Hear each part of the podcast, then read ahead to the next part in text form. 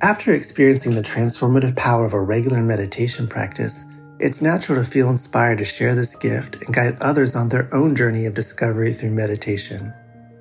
Join Buddhist teacher David Nichtern and Duncan Trussell, comedian and creator of the Netflix animated series The Midnight Gospel, for a free online event on Tuesday, May 7th at 6 p.m. Eastern Time. They'll discuss the profound practices of mindfulness in Dharma Moon's renowned mindfulness meditation teacher training program. Get certified by Dharma Moon to teach meditation, lead group practice sessions, and work with individual students. Visit dharmamoon.com slash be here now for more info and to reserve your spot for the free online event with David Nichtern and Duncan Trussell.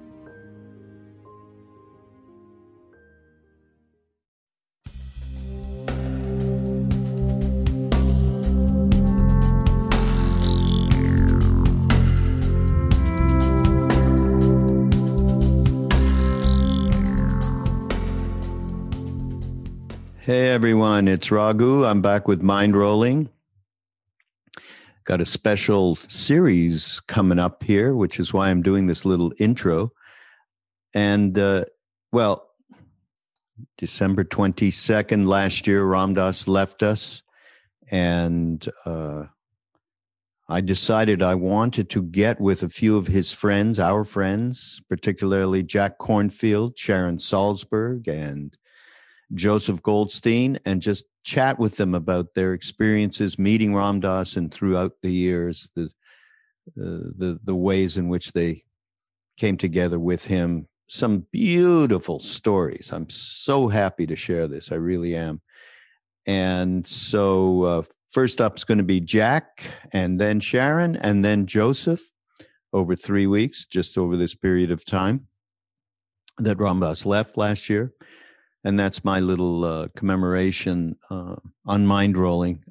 But also, I want to let you know that on December 22nd at 3 p.m. Pacific time, we have uh, a program honoring Ram Dass that's presented by Love Serve Remember Foundation and Neem Karoli Baba Hanuman uh, Ashram in Taos and uh, it is a benefit to support the Taos Ashram as they are closed and uh, really could use the support. So all donations that you make will go exclusively to the ashram in Taos. So this program will have several movies. One is this uh, wonderful film called Evolution of a Yogi that was done in the late 60s into 1970 at Ram Dass's father's farm in New Hampshire. And then we just finished a film called Moments of Joy and Wisdom. It's Ram Dass in Maui over the years, over these last 15, 16 years. Wonderful, poignant moments, and a lot of moments with the people that he, uh, teachers and friends that he worked with over the years, many of whom uh, you have seen on Be Here Now Network and or heard on Be Here Now Podcast Network, as well as seen in various movies and other events that we have put on, uh, workshops and so on on ramdass.org. And uh, it, it's uh, it's you know just really poignant vignettes of Ram Dass in Maui. I think you're going to love it. Uh, I loved working on it. It uh, just brought me back into that enormous heart of Ram Dass. Uh, so we have that. We have Krishnadas who's going to be doing some chanting and talking a little bit with me and Mirabai Bush. And then we've got Rameshwar Das, who wrote this with Ram Dass, this wonderful memoir that's coming out on January 12th called Being Ram Dass. Go to beingramdass.com, by the way, and please pre order the book. It'll help us a lot in terms of uh, making more of a presence, particularly on Amazon. Uh, and when you go to this site, you'll be able to see ex- read excerpts and see wonderful pictures. There's some great little audio bits of Ram Dass and a way in which to share your own experience with Ram Dass over the years and what he meant to you. Uh, so uh, it's a wonderful website. And um, uh, happy to present this program. Now, the program, the Neem Karoli Baba movie, which it will end with, uh, is this great, great footage from India of Maharaji and different places that he was and interviews and so on, uh, done by Japnath Tulsi. that will only be available a couple of days after following the uh, the movie. Uh, I'm sorry, following the uh, program honoring Ram Dass on the 22nd. The other uh, movies will be available uh, at least for a week or two. I'm not quite sure, but check in, make sure you're got your email address in ramdass.org where you get all this information and invites to all of the wonderful offerings that the Love Serve Remember Foundation uh, brings to the table. So here we go. First up is Jack Kornfield, and then next week it'll be Sharon Salzberg stories, and then end with Joseph Goldstein. So happy to uh, share this with you. Thanks for being here. This is Mindrolling on Be Here Now Network. Go to BeHereNowNetwork.com. Thank you. Hi, it's Raghu Markus, and I am back. Thank God. It's uh, Sharon Salzberg is here with me. Sharon, welcome. Was, Thank you so much. Yeah, and I was just going to say, you know, one of the great things Sharon teaches is always remember you can return from wherever it is that you got lost in whichever way you might have gotten lost. And so the good thing is for me, I get to return with you on a fairly frequent basis. So it makes me happy, Sharon. Yeah, not frequent enough. We should do this more often. Yeah, well, we are. We are going to. Um, okay, so this is about our mutual love interest, Ram Dass. And uh, I it just uh, sharing with me. Of course, you and I have shared some of this over the many, many, many years. Uh, but for those, uh, this is for those who haven't heard your particular story. Uh, maybe you can start with. Uh, did you take a plane or a boat to India? How did you get there? Neither.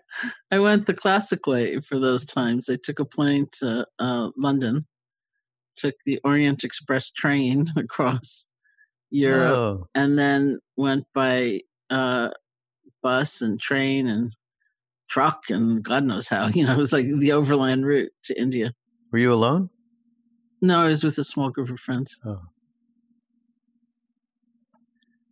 And big you, journey. I mean, I was I was 18 years old. I'd never even been to California before.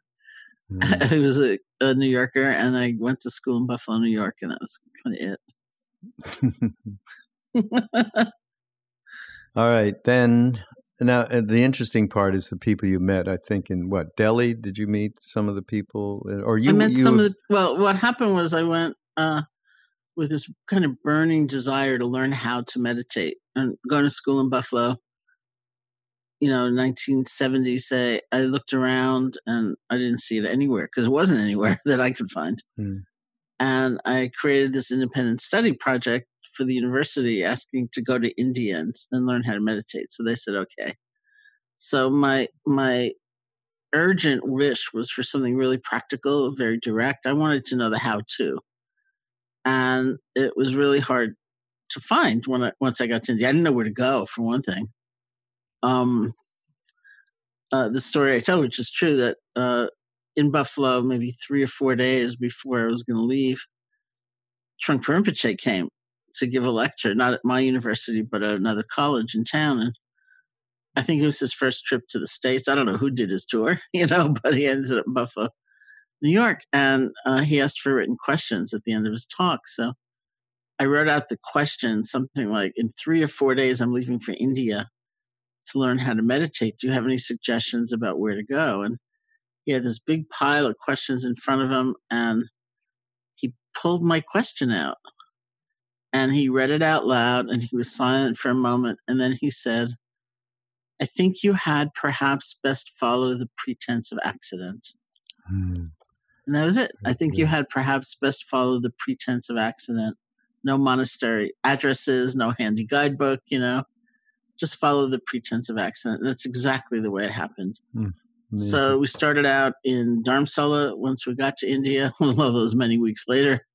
Um, because I knew the Dalai Lama lived there and I'd heard he was a Buddhist, you know. So I thought, oh, you know, and there was a great Lama uh, teacher teaching meditation classes, but it was just one of those situations where something just doesn't work. Like I'd go to the class and they say, "Oh, the translator had to go to the dentist, who's at the other end of India. Come back in two weeks." You know, so I'd come back in two weeks, and then Lama wasn't teaching. I mean, it just didn't happen. And so I was actually in a Tibetan restaurant in Dharamsala when I overheard a conversation about a Hatha Yoga conference that was going to happen in New Delhi. So I thought, oh, I'll go there. That's where I'll meet my teacher. So I went there, and it was like this absolutely dismal event where the low point was these yogis and swamis being up on the stage, pushing and shoving against each other to be the first to grab the mic and speak. so that was like totally desolating. But Dan Goleman, for some reason, I have yet to find out why, he was giving a paper, he was giving a talk at that conference. Hmm. At the time, he was a, a young graduate student studying uh, meditation.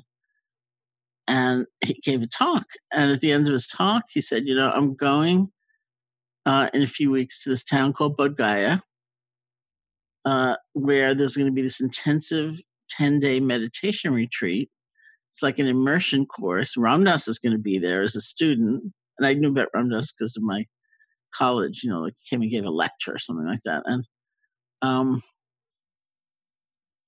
and he said, you know, this, this teacher who's S.N. Goenka is kind of famous for, uh, really emphasizing like the how to, you know, it's very practical, very direct. And I had the thought, that's it. That's what I want. And it was exactly it. So hmm. Danny actually brought me to my first meditation yeah. retreat. And then still in, in New Delhi, same period, um, I was I had traveled with, you know, some people from Buffalo.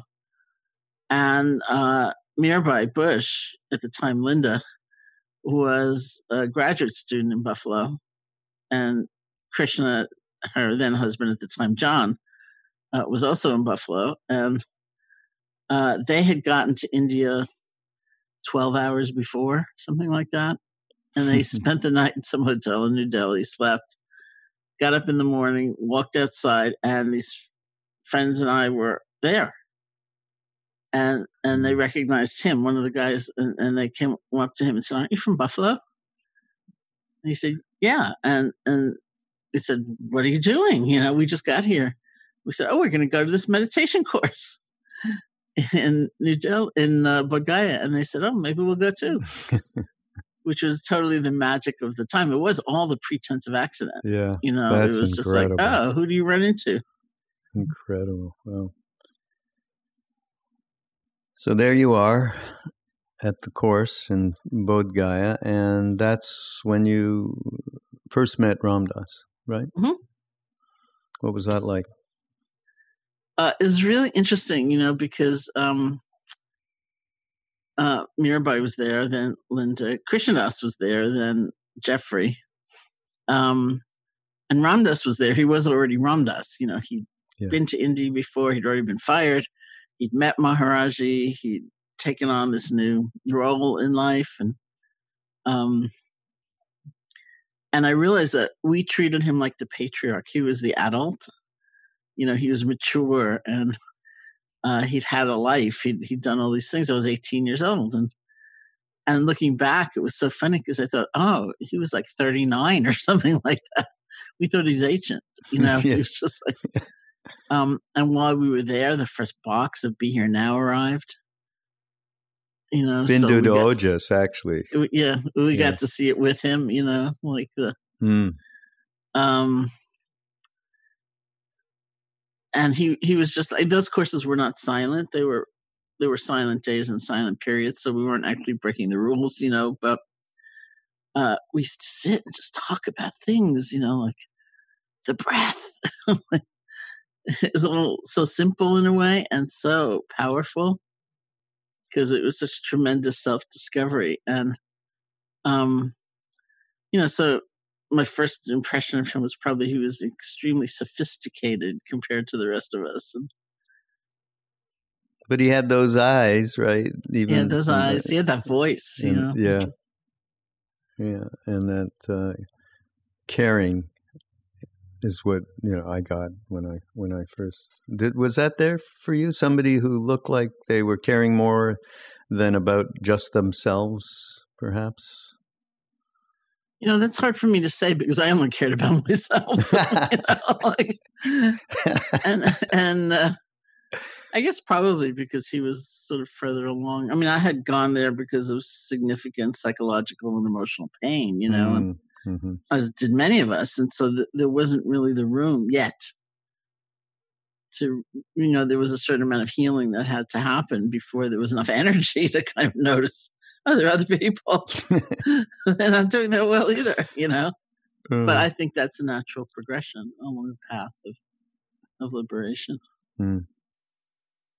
And then, and then, uh, of course, after a few a few uh, ten day courses, there's the famous story which uh, Joseph narrated a little bit when uh, he was talking about his experiences uh, and so yet what was that whole thing getting on that bus or not getting on that bus and yeah what was that uh, like?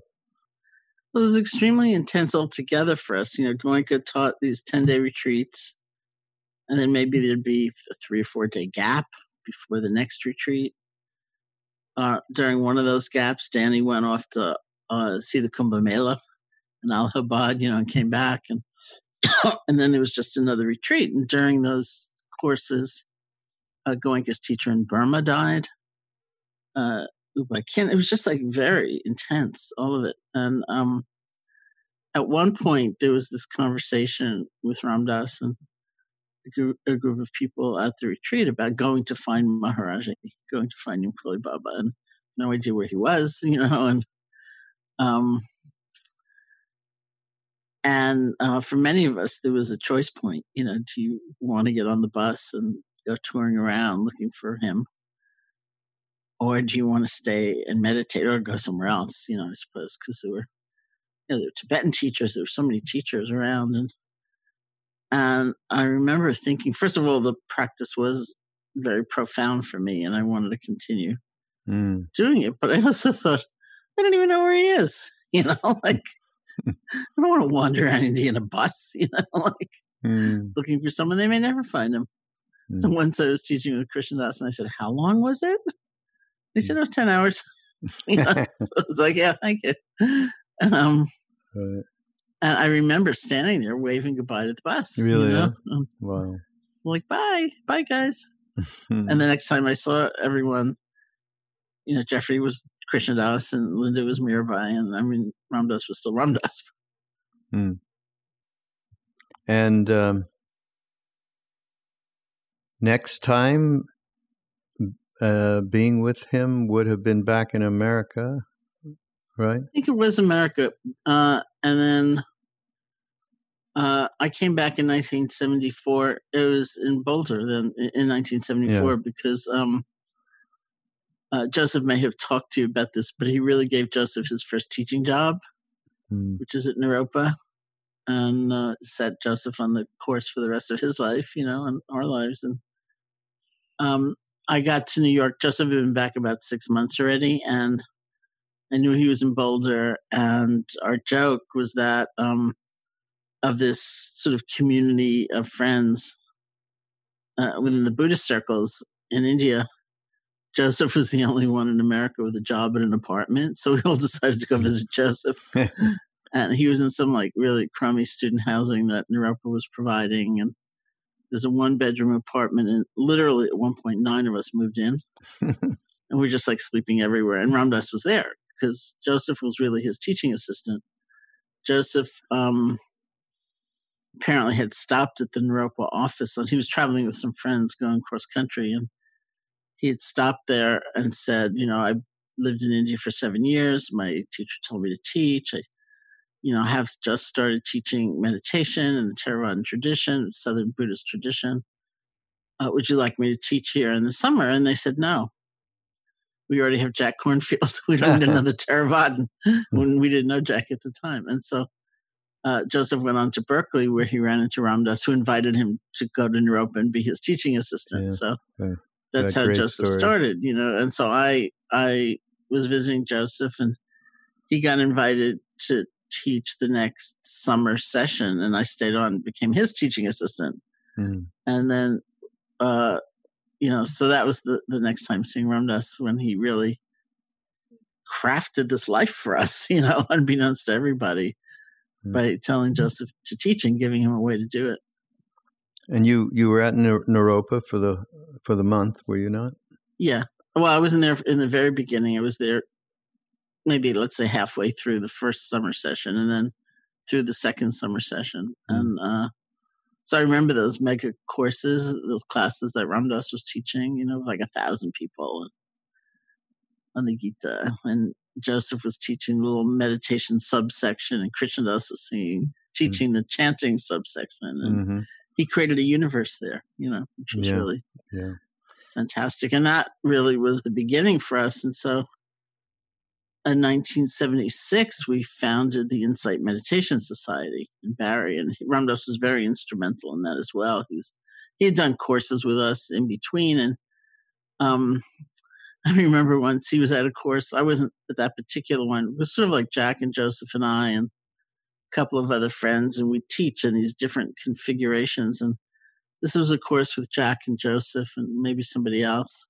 And Ram Dass sat it because he was like so beautiful that way. He would just like sit a course and not walk in like I'm a guru, you know. Yeah. And uh, he said something to Jack about um, it's interesting. He said something like, "What you're doing is quoting the Buddha and quoting your teacher, quoting all these great saints." And I'm thinking, why am I sitting with you? you know. So, wow. which was actually, you know, uh, a very powerful piece of advice because in a way he was saying you need to embody this yeah. and convey it. Otherwise you're referring people to other people which in a way is humble you know and a good thing but it also can be too much because then it's just like uh you're not modeling sort of having um embodied or lived those those things. You're telling a story. Yeah. Right exactly. Huh. So uh, back to Naropa for a second, though. Did did you interact with Ram Dass at all in, in yeah, at that yeah. time? Yeah. And yeah, we were all you know we were all hanging out, and it was all you know. It was such an unusual time. Like, um, you know, Allen Ginsberg would be by the pool, and Ram Dass was around, and uh, it's the first place I ever saw Birkenstocks. The first place we ever heard of Celestial Seasonings tea. You know, because we've been out of America for a long time, and we weren't mm. all sure what to expect. Like mm. coming back was pretty scary, actually. You know? I remember, and, and, yet here it was, just this world that got created, which was really far out. Mm. Did you ever? Um, were you around when uh, any of the encounters with Trungpa Rinpoche and, and Ram Dass? You remember? Uh, yeah. yeah. yeah. What was that like? I mean, I was uh, too in another venue, not there, but on the East Coast. Yeah. But yeah, what what what was your take? Um, well, my training at that point, you know, was much more kind of on Trungpa's wavelength, you know, emptiness and uh, very kind of grounded. And Ram Dass was, you know, love and light, as we used to say. As he used to say, Trungpa, yeah. he called us all love and lighters. You, yeah, you know, and uh, it was funny though. You know, it was like extremely amusing. Like when somebody asked uh, Trungpa Rinpoche what he thought about Judaism, he said, "Oh, good food." you know, he was like very, very witty, and uh, yeah you know so mm-hmm. the level of their discourse was really fun mm. um, and you know you go to one and then you go to the other and then you go to one and then you go to the other and then you hear mm. you know what was what was going on i mean it's so funny because these days uh, all these years later because we're talking 1974 um, the importance of holding both is so striking to me, you know, to sort of like look at the suffering and look at the difficulty and, and be grounded and look at the possibility, you know, and look at the potential that people have and, uh, you know, the kind of, uh, we would say from the Buddhist point of view, capacity, you know, other traditions might say divinity within, you know, and, and needing to hold both. And if you're only with the sort of painful reality, then you start to despair, you know, and if you're only with that potential and you're totally out of touch with the painful Yeah. reality, you're just avoiding a lot, you know, and you're Yeah. kind of ungrounded. So What did you did you see in Ram Dass during? I mean, those uh, talks were very powerful. I mean, we have all of them, and uh, we use them mhm. so much because they're so direct, and they they really re- represent, in my mind, um, heart and discriminating wisdom, Mhm. basically, which all got embodied, and we'll talk about it later uh, in a bit uh, later in uh, in Maui when Ram Dass was there, and we we join him every year. Um, but did you see him in action in that time? Did you see all of that developing in terms of uh, the kind of teaching that he did? I think I did in part because I've always thought of him as a phenomenal psychologist. Hmm. you know, which I don't think he gets enough credit for. But he had a kind of very uncanny sensitivity to the human mind and the kinds of trouble we can get into and the ways we can hold on or cling. And I mean, I saw it over and over again where he could just like like slice through, you know. Hmm.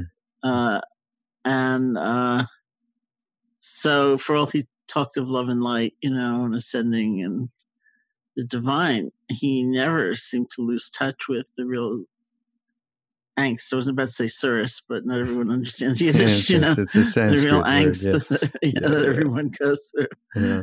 Uh, and it manifested later. It's interesting enough. I'm just reflecting on it now for the first time. For somebody who was a love and lighter, you know, he was the first person I ever knew who worked with prisoners, worked with dying people. Um, you know, he was not an avoidant kind of guy, you know, like, let me not pay attention to what's really hard. Yeah. It's quite the opposite. Yeah. Yeah, very much so. Uh, so okay, it rolls along seventy six, and that's when IMS started. And uh, I do remember. I mean, that we all went down and started sitting courses then. But uh, yeah, there's such an appreciation uh, from the three of you, basically, Jack, Joseph, and yourself, of how he would come on, come in and be, not be a somebody even though he Mhm. was pushed into that role so much by every, uh, do you did did you see any of that or experience any of that when he would come to IMS or other people trying to grab him in that way and him having to to deal with with that I know was always very very difficult for him Yeah, I mean, he was amazing. You know, he came for a long period. He was working on How Can I Help, I think Hmm. was the book he was working on. So he basically did what we would call a self retreat. There were retreats, programs coming and going, coming and going, but he just basically lived here on retreat, pretty much on retreat. But he had this wig no for when he'd go out to dinner. You know, it was like really kind of like this big curly head of hair, you know, and, which was really always fun to try on. And uh, sometimes people would, uh, you know, they're quite overawed or tongue tied, but he he was he didn't seem to be buying into that. I mean, that's why he had the wig, you know, Mm, so it could be a normal, more normal person. And uh, he he was just there, you know, he was living there, um, working. Uh, or you know, there were many times subsequent to that when I don't know. I know you seem to be wanting to go chronologically, but just skip no ahead. no no you know. go ahead no no no Um, there's no need for that you know, we were students together in Burma or in India. Uh, I went to some conference with the Dalai Lama in Dharamsala, and Ram Dass was there, not for that, but he was just there. And, you know, watching him take notes or things like that, I think, wow, you know, that's kind of incredible. Hmm. Hmm. Yeah, no, he was he was open. He was a student his his whole life. It's uh yeah, that that was but there was definitely a part where with us, I mean this I don't know if you even would have noticed, but with us, us meaning those that spent time with him with Neem Karoli, with Maharaji, and then of course when he was back teaching especially in those years in the 70s going into the 80s he was meeting so many people and so many people became students and so many people became friends and so on that he didn't he felt like uh, he didn't want to give short shrift. I don't know where Mhm. that word comes from. It's an interesting word. Mhm. To the people he was now meeting, new people, in order to um, to kind of be the the the friend that we had back in India Mhm. and the way Mhm. in which he would interact uh, with us and with Maharaji. I mean, you know, there's so like the the famous story. Uh, of course, Krishna Das tells it wrong all the time about me and uh, asking how to meditate. Meditate like Christ. He was lost in love with everyone. that was you. That was me. You didn't know that. didn't You know, know. that. Yes, you did. that. You did, did? but he's he's drilled it in. You know, he's like that. He, actually, he doesn't say it was him. Now he says that Canadian guy. That's what he says. He's so bad. uh, but Ram Dass wasn't there that day, and he came back uh, that night actually, and we told him what had happened. We like. God, what? I mean, I was just looking for a mantra or something, you know, not that. Who could? Maybe you could talk to Maharaji because you have a more convivial uh, sort of relationship. Meaning, I was scared shitless to say anything in that moment. I was so in awe of, you know, meeting somebody who was more like meeting a computer or something. It wasn't like there was nothing in there. You know, talk about that's talk about emptiness. Um, we actually experienced that, but uh, so Ram Dass said fine, and and he came, and he was the interlocutor for that particular experience, and he was that in in many many a time. But uh, as as time went on, he it was uh, a hard time. He he used to have a bit of a time balancing the people like us that were you know stood naked together in front of the that emptiness, shall we say, and then everybody was meeting after that. Yeah. Well, I mean, it's it's I'm sure extremely hard when there's that much projection. At any rate, because you always probably feel you're failing. You know, Mhm. you're not living up to the Yeah. hopes and dreams and ideals of somebody, and and I think that weighed on him. You know, for a while anyway. Yeah. Yeah, it did. It did. Um, you know, but um, he never veered away, as you said before, of difficulty. Mm-hmm. He just mhm. never did. And you know, and the, we went through tough times at different times. Old friends and him, uh, and uh, it. Uh, but it was. I once. I don't know. I'm telling all these stories. You're supposed to be telling the stories, but No, you have to you have to inspire me. I once was with him. We went out to lunch. This was in the late '80s, early '90s, or something like that. And there was a. We used to see each other around the temple in Taos uh, as a. That was a definitive thing that always happened once or twice a year. And uh, I, I remember I had whoop, I had lunch with him in Santa Fe, and I was bemoaning the fact that there was a real split going on in terms of the satsang around that Hanuman temple.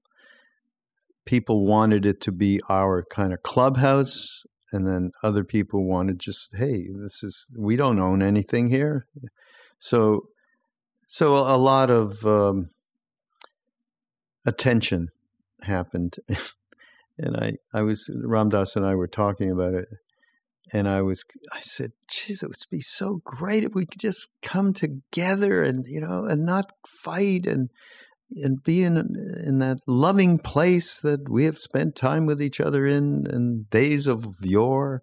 And Ram Dass said, "You're a very romantic fellow now, aren't you?"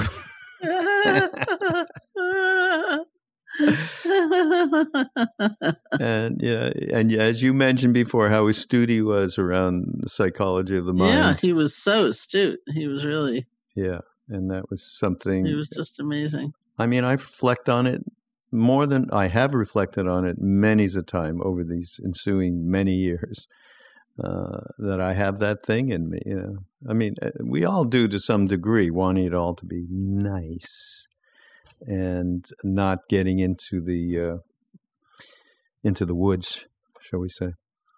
All right. So then go. What uh, we? I mean, I'm only going chron- chronologically just because it seems like an easier thing to do. But then, yeah. W- what about going into the 80s and uh, at that time? Uh, I I know you were seeing him at different times and being with him. Do you recall? Mm-hmm.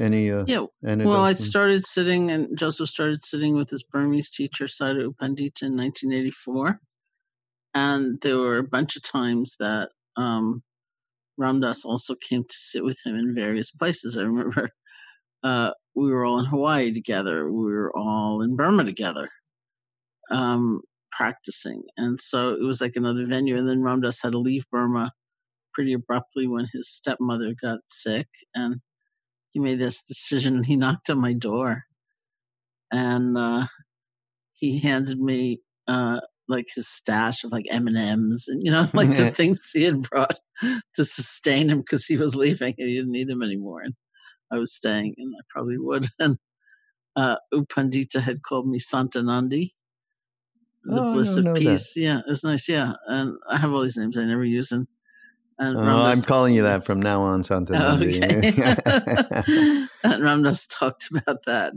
he said he was so funny. He said, "Nandi, is that like Shiva's bull?" You know, like, he was always trying to make that cross cultural yeah. reference, and um, he also had uh, I don't know if you experienced this, you know, um, some sense of um, I mean, really, he was the epitome of a modern seeker, uh, but it was almost more like he he would say, "I don't really have a lineage, you know, I don't have a." you know, because if you were like a Theravada Buddhist, you had, you know, those things. And if you were a Mahayana Buddhist, you had those things. If you were a Hindu, I imagine you have other things, you know. And so, uh, and because Neem Karoli Baba was so open, you know, and transparent, and there was no thing, you know, like, yeah, we do this mantra, we do that mantra, you know. No. Uh, he always used to seem a little abashed, you know, like, I don't have a, you know. Yeah. Which, of mm. course, it's like that's true for all of us. We're all some combination of all these influences, and mm. um, but that would come up sometimes, you know, when we're in these situations. Mm. Yeah. and he was so, um, you know, practicing together. There's something that happens even in like that silence, you know, which is really extraordinary. When we were in Burma together in 1985, I was there for three months. It was my first really structured, guided experience of loving kindness meditation, of metta. And um, the way U Pandita did what we call interviews, these short meetings with people where he'd hear about your practice and then uh, give you some feedback. We were seeing him six days a week.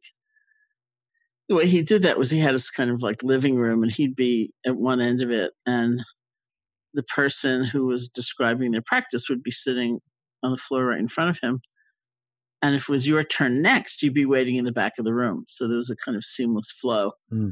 going forward. So the sequence was Ram Dass Joseph, and me. And Ram Dass was really interested in me because I was doing loving kindness practice, which very few people did in a formal way in those days. And so he said he used to wait in the back of the hall pretending to be taking notes on everything U Pandita had told him as a direction so he could wait through Joseph and then hear me. Mm, you know, funny. and uh, so I, I hear Joseph. I never went early enough to hear Ram Dass, but I did hear Joseph mm. for three months. And, uh, you know, so uh, it's an incredible way to bond because you're you're so revealed and to your teacher, and uh, you can't really say, "Could you get rid of the guy in the back?" You know, like before I tell you this, you know, and uh, and everyone's practicing, and um, it's quite beautiful. Mm-hmm. Wow. And then, uh, well, moving into, the, of course, the the big event in Ram Dass's life, his stroke in the mid '90s. Do you remember where you were when you found out? And I remember exactly where I was. Uh, I was here in in Barre teaching, um, and Mirabai happened to be sitting that retreat, so I pulled her out of retreat, hmm. and and we basically kind of did a vigil. And I was working on, or certainly thinking about, this book called Faith, which um, I wrote. Um, Ram Dass's stroke and that night figures in the book because I saw the difference between, we could say, you know, in Buddhist language, we'd say the difference between hope and faith, the difference between attachment and faith. You know, it's sort of like we all wanted so much for him to be well and be, as I put it, better than he was before, you know? Mm. And that's a human response. I mean, of course we want that. But when that becomes this kind of attachment or rigidity, then it was like, what if he doesn't get well? Do I abandon him? Do I not like him anymore? Is that not good enough? Mm. And and uh, as compared to what I was calling faith, which was basically accompanying him throughout whatever his journey was going to look like, without my own needs for you know that reassurance to be predominant. And I learned a lot just watching my own mind in, in that mm. period. Mm. Maybe you could write a book, Wise Faith, by the way. Um, yeah, that might have been a better title actually to begin with. Maybe I can retitle it. Yeah, well, it's like that thing we did a few weeks ago, Wise Hope. Um, when did you see him first after the stroke? I went to visit him in California where he was living. So some months later, he was out of the hospital, out of rehab. Um, and uh, that's in my book too, actually. Uh, I walked into the house. I was the only visitor at that point, and um, the living room was piled high with things people had sent him. You know, like herbs and concoctions and this and that, which was a beautiful gesture of how important he was in so many people's lives. But sometimes from those messages, you could also tell there was something else going on, like take 15 drops of this and you will definitely be walking again in two weeks. And, and I think, wow, you know, the internal experience of getting a message like that might actually be pressure. You know, like, what if it doesn't happen? Are you gone? What if I disappoint you and I'm not walking? Is that okay? Mm. So, like, where's the love? You know, um, so the day I was there, he got a bottle of Ganges water with one of those messages like, take 15 drops of this and you'll definitely be walking again in two weeks. And I said, don't drink that. Whatever you do, don't drink it. You'll end up with cholera if you drink that. you know, and then I saw him uh, a bunch in the months later, you know, um, as he was uh, we started doing these retreats as kind of fundraisers for him, like at Omega and other places. And it was also an interesting time, a powerful time, because he uh, was trying to take back agency and basically control in his life. Um, as one might, you know, after a devastating incident like that but also um, didn't have the capacity to actually do everything he'd once done. And so we were teaching once at Omega together, one of these benefit retreats, and um, they put us. They have a, a lake, you know, and they put us by the lake on this platform, and there was a, a an incline, you know, like a ramp up to the platform in the back. So like facing the lake for him to go up in his wheelchair. And I'm sitting on a chair, and he's sitting on the wheelchair, and he's wheeling as he's speaking back and forth and back and forth. And people were petrified. He was going to like wheel right down in the back and fall in the lake. Uh, and I could just see it, you know, like, ah. And then finally, Gelek Rinpoche, who was this very esteemed Lama, who was also on the faculty teaching this benefit retreat, came up to my chair and crouched down next to me and started whispering, he's going to fall in the lake. you know, so Ram Dass said, what's going on? like, why are you whispering? And uh, his attendant at the time brilliantly stood up and said, everyone is afraid you're going to fall into the lake. Do you want to put the brakes on or do you want me to tell them to stop worrying? and Ram Dass thought for a moment he put the brakes on. uh, yeah. When you when you mentioned, you know, hearing about the stroke and then seeing him and then all the people sending stuff to say, okay, do this and you'll be well. And what if he's not well and so on. And uh, the reality that we speak of so much, and I know you've heard Krishna Das talk about it, Ram Dass became who he was mm-hmm, pointing mm-hmm. to as a mm-hmm. result of this, which is incomprehensible because I was real privy to the amount of pain and suffering. And I have never seen anybody. Uh, I mean, you know, Jack likes to use the phrase "make friends with suffering." Mm-hmm. Well, all, all you all Buddhists, you like to make that, I, and I think it's a fabulous expression. I've never seen anybody do it, but Ram Dass. Yeah. I mean, where I knew he was doing that. It was an everyday thing because every day there was some more an, another expression of some kind of pain or suffering mm-hmm. sometimes small sometimes large uh, yeah that it, it's really uh, staggering i mean i'm sure you saw it so uh, of somebody who was able to transcend this and be there for people on top of it all I mean, it's one thing to transcend it and have your life and so on, and uh, but not dealing with hundreds of people, et cetera, yeah. et cetera. So uh, then it was amazing. You know, it was just like sometimes in those retreats in Maui, where all these people would come up to him, as you know, during the meal, like, "Can I have my photo taken with you?" or just to talk to him. And I think, why is he eating with everybody? You know, like, yeah you know, he's so tired and, and it's so hard and I can barely handle it, you know, like, but there he was, you know, uh, you know, far better than I. Like if you try to get him to withdraw more, he didn't like that, you know, he was there for the people.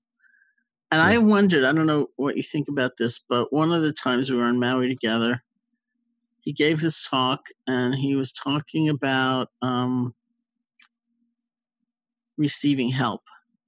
And he said that after the stroke, it was the hardest thing of all, harder than the pain, harder than the aphasia, you know, or being in a wheelchair. Like actually receiving help. He said it was the hardest thing of all, and it was the most liberating. Mm. And he went on to say that, you know, of course, one of his famous books was How Can I Help? And he said, maybe I should write a book called How Can You Help Me? Yeah. And I wondered if that ability to actually receive uh, made him just so transparent so that the love was going both ways. Mm, yeah. You know, there was no more blockage anywhere uh, because he was. He was just like made of light and love, which was remarkable. Yeah, yeah, absolutely. Yeah. And the other thing to, uh, you must comment on is the I mean, all those years that started, God, I don't know, 2006 or something, when we started doing retreats and you started coming out, all those years. And the way that that happened was like a full circle of all of us meeting. And I say that generally. I mean, I, I didn't meet you in India, I met you in America. Uh, I did meet Joseph, though, uh, at the course that I went to. And yeah, the full circle nature of the way in which this was set up by the universe yeah. to have that blending of this this incredible practice of vipassana and beyond that really mm-hmm. dealing with impermanence and emptiness and which was uh, uh combined with that love and light if we want to yeah, say, yeah. you know, which is a denigrating thing, but in in reality, Ram Dass had that balance, and that balance got manifested by virtue of all of us being together uh, in the way that we were all those years. That uh, that's pretty. It's pretty powerful, no? Very much so. Hmm. So that's why he was the he was the example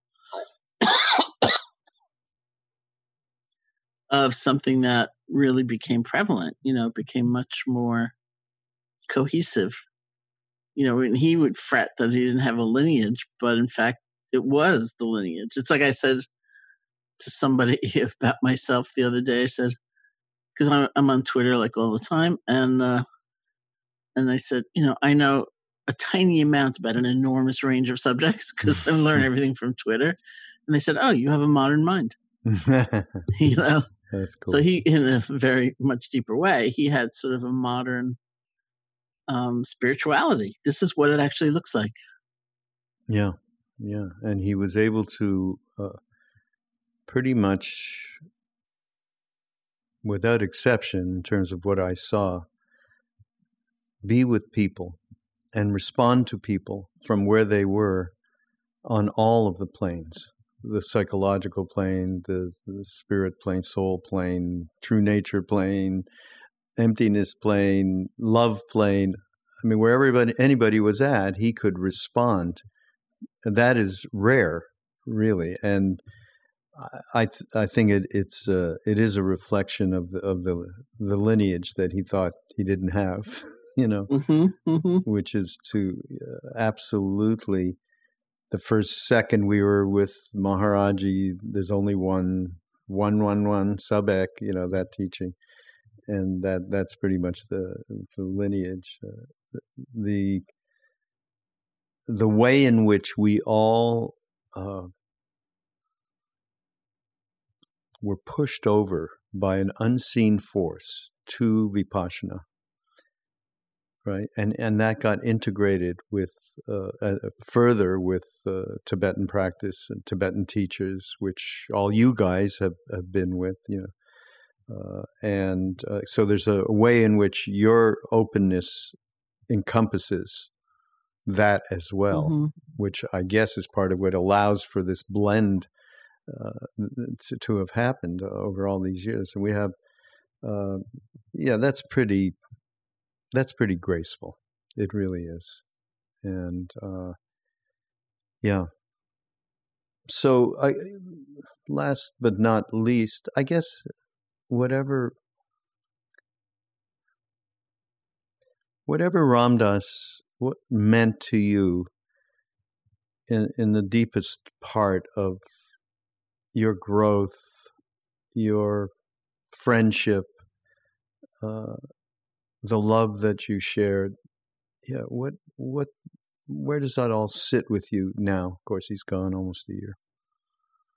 Well has it been almost a year? Yeah it's going to well, be you know, a few months. It's just amazing. Yeah. Um well i keep thinking about him as a pioneer. Like i said he was the first person i ever knew who was working with prisoners the first person working with homeless people the first person working with dying people. And um, you know his message really seemed to be no one should be forgotten. And and this is as spiritual as anything you can do you know? And mm. uh, i think he's he's the most profound symbol of that in in my life you know that mm. i reflect on mm.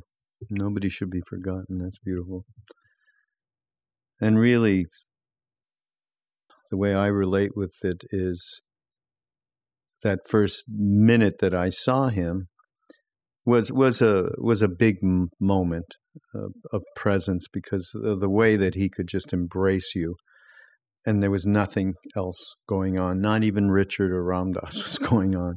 It was just in the embrace.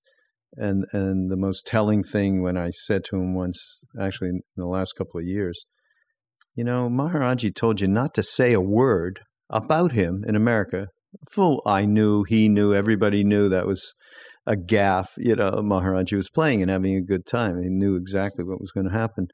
But what was going on inside your head, Ram Dass, that you, you know, you did not follow that instruction, to say the very least. And he said, "Well, I, I couldn't not share it. How could I? I it was a jewel. How could I not share that jewel?" That's exactly what he said. And that is what happened over this span of many, many decades. And uh, it just, uh, and after the stroke, that the jewel he was sharing became inimitable with himself, I mm-hmm. think. Mm-hmm. Yeah. And uh, yeah, we were all the recipients of it and the kind of sharing. I'm so, I always, you know, I'm thinking, that, you know, we're going to have to try and do one more something in Maui just to honor, you know, what happened over those years. Uh, God willing, we don't know what's going on on any level now. Talk about uh, real change, the book you just wrote, Mm-hmm. and making friends with that. This is a time for it. But uh, yeah, I just look back and the way that we came together, and and you know, you were there from the very, very. You were the first person that came uh, from Mm-hmm. uh, from our Buddhist uh, uh, close ones, you and Jack and Joseph, and of course Roshi Halifax is there as well. Uh, it, uh, I don't know how the hell you can repeat that one. Is kind of what I think. Mm-hmm. Mm-hmm. Yeah. All right. Any last anecdote, and that's it. Any anecdote, whatever, any time frame doesn't matter that touched you just in a moment. Oh, okay. Uh, when when Ram Dass was living in uh, that kind of guest house on Larry and Girija's property in was it Mill Valley? We were in Marin County. Yeah. And, and we were visiting him once, and uh, Joseph and I, and and uh, he was sort of like, you know, I'm just like really tired of people. I'm really tired of This is pre-stroke or post-stroke? This is pre-stroke. Pre-stroke, right? you know, he said, I'm really tired of people. I'm really tired of like, you know, having to take care of people. I'm really tired of, you know, the whole thing. So I'm just going to have fun with you guys. We're just going to play. And, you know, it's just going to be like a great weekend or something like that. And then uh, his phone rang and he didn't pick it up. He let it go to voicemail or answering machines or whatever we had in those days, you know. But we could hear the message, you know. So somebody, we could hear this woman's voice and she was saying, you know, I feel really odd that I contacted you and, you know, I didn't mean to intrude, but, you know, I've been having such a hard time and I don't know if I can go on. And live, and his hand went out so fast and picked up that phone and just started talking to her, Hmm. Right after you know, that. and it was like after that whole preamble of like, I'm tired you know, like, it was Yeah. just like, it was so fast. Yeah. There he was. I mean, it, boy, oh boy, oh boy, as he used to say, you, it's not something you can think about anything. You know, it's so deep. It's so deep inside him for all those years. Uh, it's just uh, amazing. You know, just amazing. Wow, that's so great. Thank you. Well, thanks for the time, Sharon. And Thank you. Um, everybody, we will. Uh, probably see you soon on uh, the Be Here Now network. This is Raghu and Mindrolling, and thank you again, Sharon. Thanks so much. Bye bye.